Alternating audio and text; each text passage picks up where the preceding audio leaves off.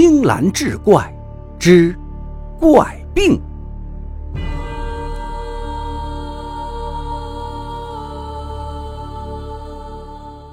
原来半年之前，村中大旱，多日滴雨未下，村东头那口水井也即将干涸。村里人很是恐慌，因为那是村里唯一的一口水井，村人吃水皆靠那井。若那井干掉，村子也就完了。正当村中人心惶惶之时，一则传闻在村里流传开来：只要将阴年阴月阴日所生的孩童抛入井中，献祭给井龙王，井中之水便不会干了。起初，村里人对这则传闻并不相信。然而，井水日益干涸，形势危急。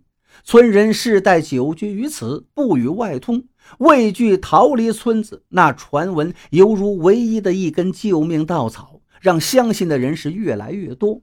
于是，村人们决定一试。村子里有一个寡妇，其独生幼子恰是阴年阴月阴日所生，便被选中献祭给景龙王。那个双父丈夫刚死不足一年呢，与幼子相依为命。此时又将要失去这唯一的儿子，他自是不肯，拼死阻拦。然而又哪能拦得住啊？儿子被村人抢走，捆住手脚，脚下坠上石头，沉入井中。那寡妇在井旁哭的是撕心裂肺，而后含恨投井而亡，尸身不服，直坠井底。村人打捞多日，一无所获。几日之后，一场瓢泼大雨解了村中的干旱，井中水满。只是村人在吃水之时，总觉得有些膈应。那井底毕竟是葬着两具尸身。那谣言可与你和贾三有关？素玲脸色难看，冷冷问道。钟六见素玲面色凝重，不敢欺瞒道：“是贾三。”贾三他贪恋那寡妇貌美，趁其丧夫三番五次夜入其门，欲行不轨，均被那寡妇赶出门外，还大骂一顿，闹得此事尽人皆知。贾三是丢尽了颜面，于是便怀恨在心，蓄意报复，趁着村中旱灾、人心惶惶之际，散布谣言。那为何寡妇所化的灰蛇要寻你报复？我我。钟六怯懦说道：“我与贾三相交甚好，便帮他在村中散布了谣言，推波助澜，又亲手把那寡妇的儿子夺走，抛入井中。哦，怪不得你在井旁看到贾三的尸身会如此惧怕，求助于我。”你犯下此等恶行，早已料到那双父会再与你寻仇，亲手杀了你，以消心中之怨素玲脸上没有任何表情，心中却已怒极。这钟六先是助纣为虐，害死幼儿，又诓骗自己，妄想借自己之手除去那寡妇的怨魂，躲避他的报复，真是该死之人。我错了，道长大师，我不该助纣为虐，还请道长救我一命。钟六跪地痛哭流涕相求：“你起来吧。那双夫儿子枉死，虽然心中有怨，然而也害死多人，不可再造杀孽了。待明日，你便去将村中之人都喊来，我要了结此事。”钟六听罢，感恩戴德。朝着素玲是拜了又拜，素玲却在心中冷笑：“我虽是修道，却非是那伪善之人。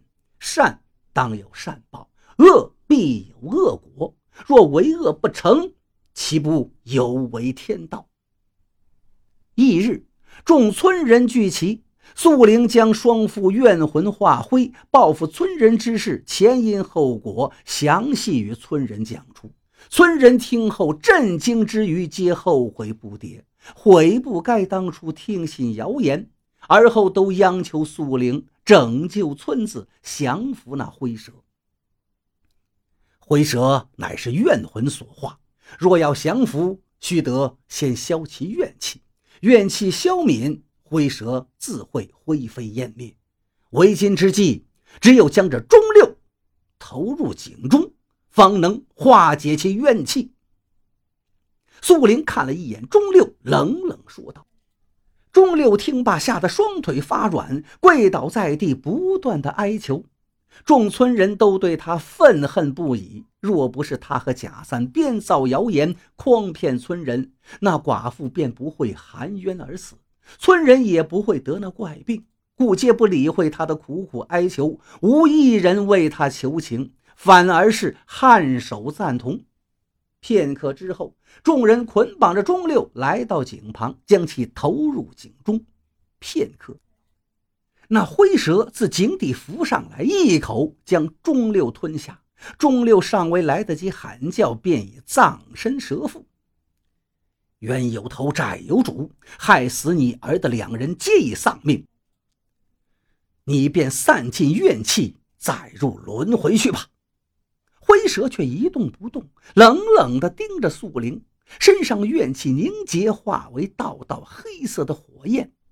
你这妖孽，难不成想要将村中之人赶尽杀绝？素灵话音未落，灰蛇忽自井中窜出，张开血盆大口，向着素灵扑去，快如闪电，还卷起阵阵阴风。不知死活！素灵厉声喝道。他脚踏坎位，自怀中取出一道符咒，那符咒上刻着一个“射”字。符咒无火自燃，燃尽之时，素林口中缓缓吐出两个字：“风起。”顷刻间，狂风大作，刮的是天昏地暗。这风非是普通之风，而是砍气所生，为厉风，又为杀生之风，可令万物肃杀，端地是厉害无比。那风迎着灰蛇刮去。将灰蛇身上缠绕着的怨气吹尽，风似利刃，割得灰蛇是鲜血淋漓。罡风过后，那灰蛇已是遍体鳞伤，奄奄一息。他望着朝自己走来的道人，双目之中充满了恐惧。来到灰蛇身旁，素灵俯下身子，轻声说道：“莫要以为我让你复仇便是怕你，莫说是你，便是那天上的龙。”我也能斗上一斗，你若再执迷不悟，便将你神魂打散，让你灰飞烟灭。灰蛇听罢，浑身一颤。贫道再问你一次，可愿摒弃怨恨之心，入阴司轮回？素灵起身，厉声问道。灰蛇无法言语，只是俯首朝着素灵点了点头。素灵指尖燃起一点火苗，点在灰蛇身上，顷刻间将灰蛇燃尽。一缕怨魂自灰烬中飞出，直入幽冥。降服了灰蛇，村人皆对素灵感激不尽，磕头跪谢。